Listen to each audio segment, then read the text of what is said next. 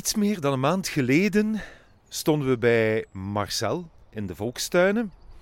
En Marcel heeft toen de Gentbrugse ert uh, uitgezaaid in een soort van teeldoosje. En uh, vandaag staan we hier terug. We zijn iets meer dan een maand verder.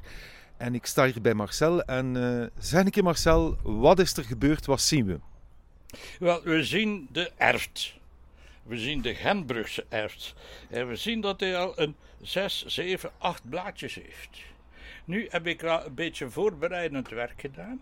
Er stonden er 26. Er zijn er 25 van doorgekomen. Dat is dus een record. Dat is prachtig.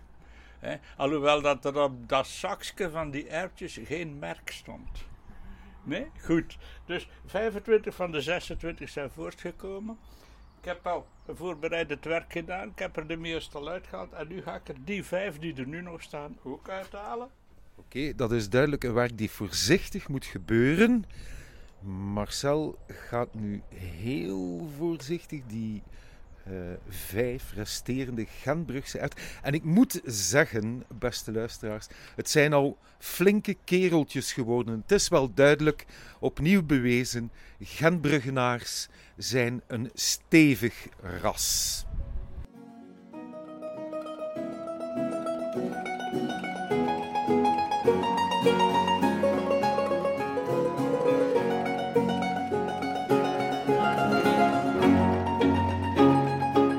Denk Annelies, dit is zo'n moment in de podcast waar je toch iets van een ja, bombastisch muziekje gaat moeten onderzetten. Want, dames en heren, het is een feit. De Petit Pois Prince Albert, Uniflore de Gambrouge, gaat hier nu de volle grond in. Ga hè? Gaat zeer rap, Marcel. Vlug, hé. Ja, je, moet, je moet daar niet mee. Er zijn er die daar, eh, als ze land omspitten of als ze land in orde brengen, die daar met een meterke bij staan en met een waterpas. dat is te gek om los te lopen. Hè. En nogthans, ik zie, dat is hier de hand van de meester, want uh, zelfs zonder meter en waterpas staan, staan ze zeer schoon op een rijksje. Dus die draad die hier staat, die is al klaargemaakt. Ik weet niet hoe hoog dan die erwtjes gaan komen.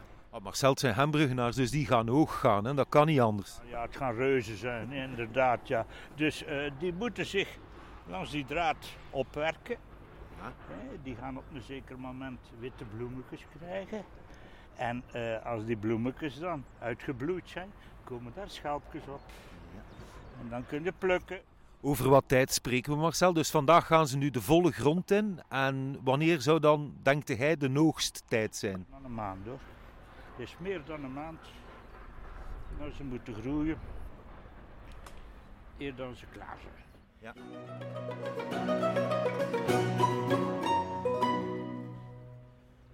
Maar dus een ertje hier, alleen dat peulke, dat is een voorjaarsgroente. Het is een vroege groente die je dus gerust vanaf februari, maar dan liefst in de serre kunt zaaien. Om dan achteraf uit te planten. Ze vervriest niet. Hè? Dus uh, in tegenstelling met, met boontjes bijvoorbeeld, of in tegenstelling met veel andere groenten, gaat de ert liever vriezen. Ah, en hoe komt dat? Uh, omdat ze zo sterk is? Waarschijnlijk is dat een sterke plant. Ik kan u niet zeggen als het mijn 20 zou kunnen zijn. Dat ze toch weg is. Hè? Maar is dan een reden waarom dat de ert ook in de geschiedenis uh, zo'n belangrijke functie gespeeld heeft? Het feit dat ze dus bijvoorbeeld ook echt wel een beetje winterhard is? Oh ja, een ertje is een zeer gemakkelijk uh, te kweken plantje. Hè? En vooral, ik weet niet of dat jij dat kunt bevestigen, uh, Marcel, als je erten op een stuk grond hebt gezet, dat zorgt ervoor dat er stikstof in je grond komt. Het is te zeggen, als je het doet, hè. Maar meer, meer bij boontjes. Dus, uh, bij... Kijk, ik ga u eerst iets zeggen. Het verschil tussen een ert en een boontje in topkweken. We hebben die mensen gehad die prinsessenboontjes zetten. Die naar de prinsessenboontjes staan te kijken. En die die boon uit de grond zien komen.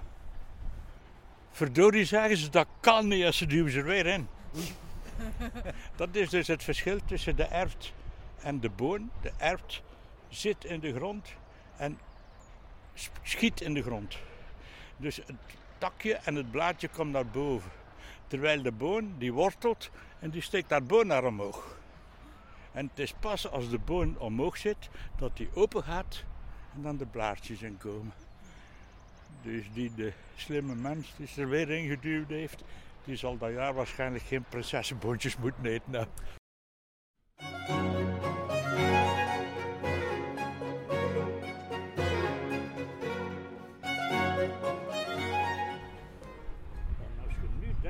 Vanaf zet, zit er ook niet, hè? Ah nee, zeg maar. Ah, nee, hè? Want als we daar zo laten staan, zijn die morgen weg. Ah ja. De slakken, de vogels. Slakken en de vogeltjes. Ik heb al op voorhand hier die tegeltjes gezet. Waarom? Dan kunnen de slakken van hier niet meer binnen. Oké. Straks ga ik die ruitjes die daar staan er zo over zetten. Ah, ze gaan dus eigenlijk nog altijd een beetje een klein soort van sarken staan. Ze gaan in een soort van de cirkel staan. En ze gaan tot op de hoogte van dat ruitje komen groeien. En dan moeten die ruitjes weg.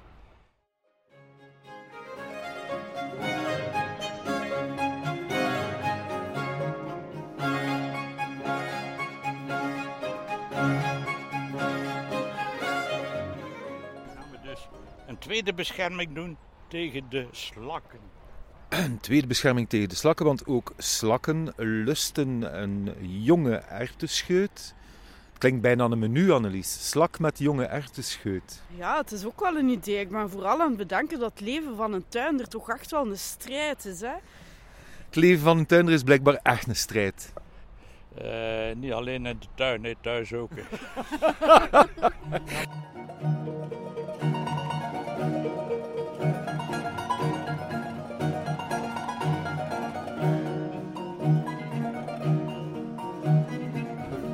Nu, ik hoor Marcel zeggen, als je hier een spa diep gaat, dan zit op de Zavel.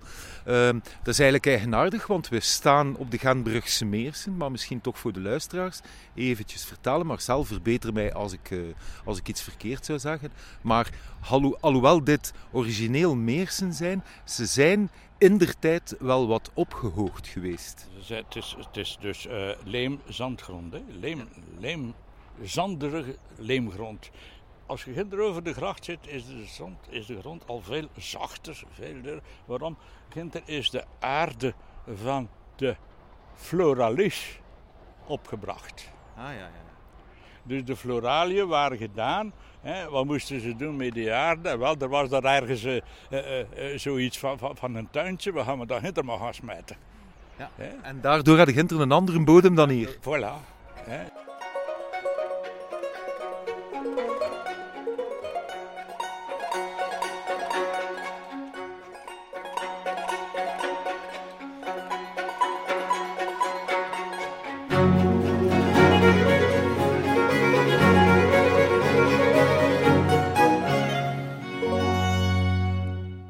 De boontjes zitten, eh, sorry, de boontjes. De ertjes zitten in de grond. De schelpjes liggen er rond. De draad is gespannen. En straks gaat Marcel nog het glas leggen. Marcel, onze volgende afspraak. Voor wanneer zou die dan ongeveer zijn? Ga eventjes kijken op de zaadkalender, zaaikalender. Toperft. Topert, Top- peultjes. Dus die erwtjes hebben wij geplant op 14 februari. 14 februari zijn ze in de grond gegaan. Op Valentijntjesdag zijn ze in de grond gegaan. Voilà. Eh, nee, 20 februari. Ah, fout. 20 februari. 20 februari. Ja? Dus die zeggen zaait 20 februari. Het groen betekent dat ze klaar zijn. Dus laten we zeggen, ze zijn geplant in februari, dat is in maart. Wij gaan erwtjes kunnen plukken eind juni, begin juli. Eind juni, begin juli gaan wij ertjes kunnen plukken. Dat is fantastisch. Dan moet er wel iedere dag komen. Hè? En dan moet iedere dag komen. Oké, dat is geen probleem. Ik zie Annelies eh, knikken, zij vindt dat geen probleem. Ik, eh, bij deze bevorder ik Annelies meteen tot het Genbrugs erwtenmeisje. Goed, Marcel, we gaan het, eh, we gaan het hierbij houden. Bedankt en tot de volgende keer. Met veel plezier, je moet maar komen. Altijd welkom. Thank you.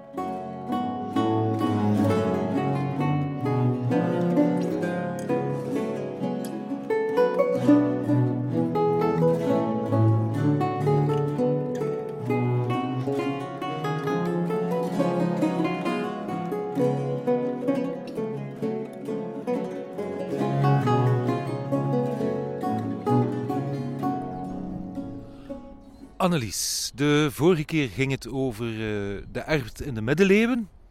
Uh, we gaan nu een beetje opschuiven, want ik heb begrepen dat jij alweer heel interessant opzoekwerk gedaan hebt. We gaan de erft meenemen naar de 17e eeuw. Ja, dat klopt. Want je ziet dat er daar eigenlijk wel een super interessante artenrevolutie uh, is. Um, in de middeleeuwen waren de arten vaak uh, volledig gerijpt en waren ze, ze, eigenlijk droog. Maar vanaf de 17e eeuw ga je ertjes ook in een groene vorm in recepten zien. Dus men gaat ertjes eten op de manier zoals wij ze nu eten. Onrijpe groene ertjes.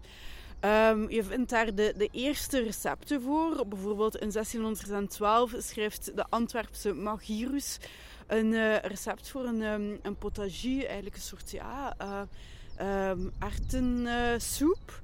Uh, waar dat er specifiek gezegd wordt van, dat je daar groene jonge erwten voor gebruikt. In die middeleeuwse recepten begon het recept vaak van weekde erwten of kookde erwten. Dus je gaat die, die jonge, zoete, groene erwtjes op het menu zien. Ik, ik, ja, de, de, dat is onmiddellijk, ik bemerk onmiddellijk waarschijnlijk meer smaak. Meer smaak en het wordt ook echt mode om die erwtjes groen te gaan eten. Want aan het hof van de zonnekoning, Lodewijk XIV, daar wordt het, um, daar wordt het eigenlijk een soort erwtenmanie. In de zin dat uh, gegeten worden als zo'n soort laatavondsnakje. Dat je op een klein bordje een beetje aardjes at, juist voordat je ging slapen. Une amuse-gueule. Une amuse-gueule. En het wordt in de, uh, in de correspondentie uit die tijd, dus die aan het Franse 17e eeuwse hof, men schreef brieven. En uh, op een gegeven moment staat er zelfs in dat, dat, dat, dat die aardjes, dat dat uh, een mode, een fureur zou, zou zijn. Ah, dus men is daar echt wel mee bezig met die aardjes. Louis XIV at het zelf graag, want die at ook andere groenten graag. We weten dat hij asperges en artichok eigenlijk ook al, al, echt op de kaart heeft gezet. En in vergelijking met de middeleeuwse keuken is dat revolutionair, want in de middeleeuwen men had het zo niet begrepen op groenten. Men vond dat eigenlijk zelfs ongezond. Hè? Alsof dat je melancholisch zou kunnen worden van het eten van spinazie of snijbiet. Staat letterlijk in een aantal medische traktaten. Pas op Annelies, ik word soms melancholisch bij het eten van bijvoorbeeld een lekkere nutsenpot. Maar dat is dan vooral te maken met het feit dat dat mij terugbrengt naar mijn jeugd natuurlijk. Nou ja, dat zijn nu uw van Proest. Hè. Ah, voilà. voilà. voilà. Um, maar, maar ja, dus in de 17e eeuw wordt, wordt het gewoon echt hip om, uh, om arten te eten. Arten en andere groenten. En je hebt daar ook het begin van een hele tuinbouwcultuur. Um, in Nederland en ook in Frankrijk wordt het een soort statussymbool om een schoon onderhouden tuin te hebben. Uh, inderdaad, ik heb al een paar keer, waarschijnlijk jij ook, Versailles bezocht. En nog niet zo lang geleden hebben ze daar de volledige potager du roi hersteld. En dat is eigenlijk impressionant. Voilà, ja, die is op het einde van de 17e eeuw uh, daar ingericht. Um, en um, uh, daar ook een soort speelgoedboerderijtje. Hè. Ze hadden daar schaapjes en lammetjes die uh, ter vermaak daar rondliepen met strikjes in hun haar. En die daar, dat was echt gewoon een knuffel zo, het kasteel van Versailles. Maar men gaat ook in die tijd echt een wetenschappelijke vooruitgang hebben. Men weet meer over, um, over botanica, over tuinbouw. Men gaat ook op dat moment serres gaan bouwen, uh, orangerieën noemen die dan, omdat dan ook citrusfruit in die kassen wordt uh, gekweekt. Dat zijn vaak heel schone constructies. Hè. Um, en um, ja, dat gaat het ook, ook, mogelijk maken om die delicate jonge artjes daar, daar op te gaan kweken. We zijn voor alle duidelijkheid nog ver af van het conserveren. Het is nog altijd oogsten en consumeren. Ja, ze worden echt wel vers gegeten. Dus, dus uh, uh, soepblikken, inblikken, dat komt er maar met Napoleon. Ja, maar daar gaan we het waarschijnlijk nog wel over, uh, over hebben. Nu, Annelies, daar juist op weg van de volkstuin van Marcel naar hier, ons uh, schitterend bankje in de zon in de Gentbrugse Meersen, vertelde je me, ja, en uh, ertjes zijn ook zeer belangrijk geweest in de erfelijkheidsleer. Ja, hetgene dat we weten over genetica, dat is eigenlijk um, um, de grondslagen daarvan zijn gelegd door de studie van de art. Dus um, een zekere Mendel, een Augustijner uh, monnik, die was zeer geïnteresseerd in, wetenschap en uh, die krijgt in, in zijn klooster ook de toestemming om onderzoek uit te voeren. Zijn eerste idee was dat ze dat wou doen met muizen. Maar ja, dat is dan seksuele reproductie. Dat valt niet zo goed in een klooster. Plus je zit dan daar maar al die muizen. Als je daar wel statistische analyse op wilt uitvoeren. Dus hij krijgt een stukje uh, grond in de kloostertuin. En hij gaat verschillende rassen met elkaar kruisen. En hij constateert dat als je een gladde en een gerimpelde aard met elkaar kruist... dat je dan meer gladde aarden hebt.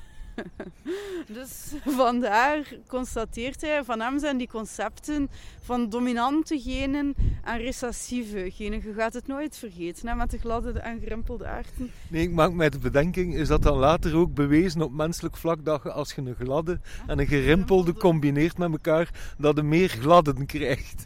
Ja, ik denk dat Mendel zijn werk nog niet zo ver uh, ging. Maar hetzelfde eigenlijk met gele erten en groene erten, waarin groen, het groene recessief is en het gele uh, dominant. En het is eigenlijk zeer fascinerend dat het werk van Mendel. Mendel doet dat buiten een universiteit. En um, die, zijn geschriften geraken een beetje in de vergetelheid. En bijvoorbeeld Darwin was absoluut niet op de hoogte van het werk van Mendel. Dus On the Origin of Species is geschreven zonder de kennis van die statistische genetica. Uh, hoe kwam dat? Wat was er gebeurd? Uh, de Franse Revolutie iets mee te maken? Of is dat nu louter uh, een zottigheid van mij? universiteiten hebben de neiging om vooral um, te gaan kijken naar wat dat er binnen hun eigen muren en binnen de muren van andere universiteiten afspeelt. Um, en de man was natuurlijk maar een monnik en was daar bezig in zijn tuin, bij wijze van spreken. Ja, en ja. daardoor, maar wie heeft hem dan herontdekt? Um, dat weet ik zo nu niet uit het uh, blote hoofd, maar daar zijn toch wel een paar decennia overgegaan voor, vooraleer men, men dat wist.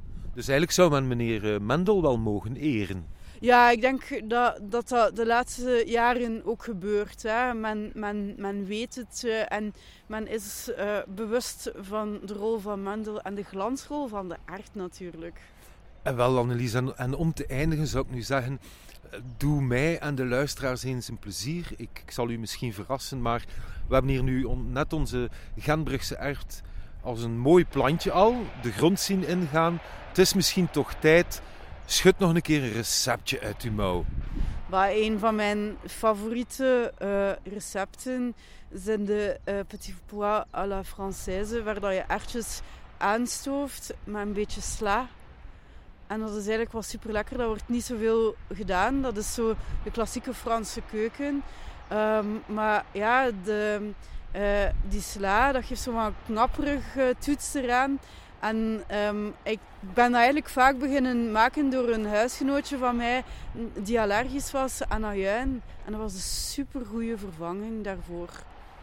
Kijk, Jan-Lies, dat is, uh, heb mij alweer het water in de mond doen komen. Voor uh, nog eventjes mee te geven aan de luisteraars. Het is niet zo dat Genbrugse Meersen aan het instorten zijn. En de industriële geluiden die je door de natuurgeluiden gehoord hebt, uh, zijn de werken voor de geluidsschermen aan de E17. Want we zitten hier natuurlijk vlak bij de Kaduke Viaduc. En uh, met in het blikveld een prachtige reiger, zeggen Annelies en ik u tot de volgende podcast. Tot het moment dat we gaan oogsten, Noël? Tot het moment dat we gaan oogsten. En dat zal volgens de kalender van Marcel ergens juni, begin juli zijn.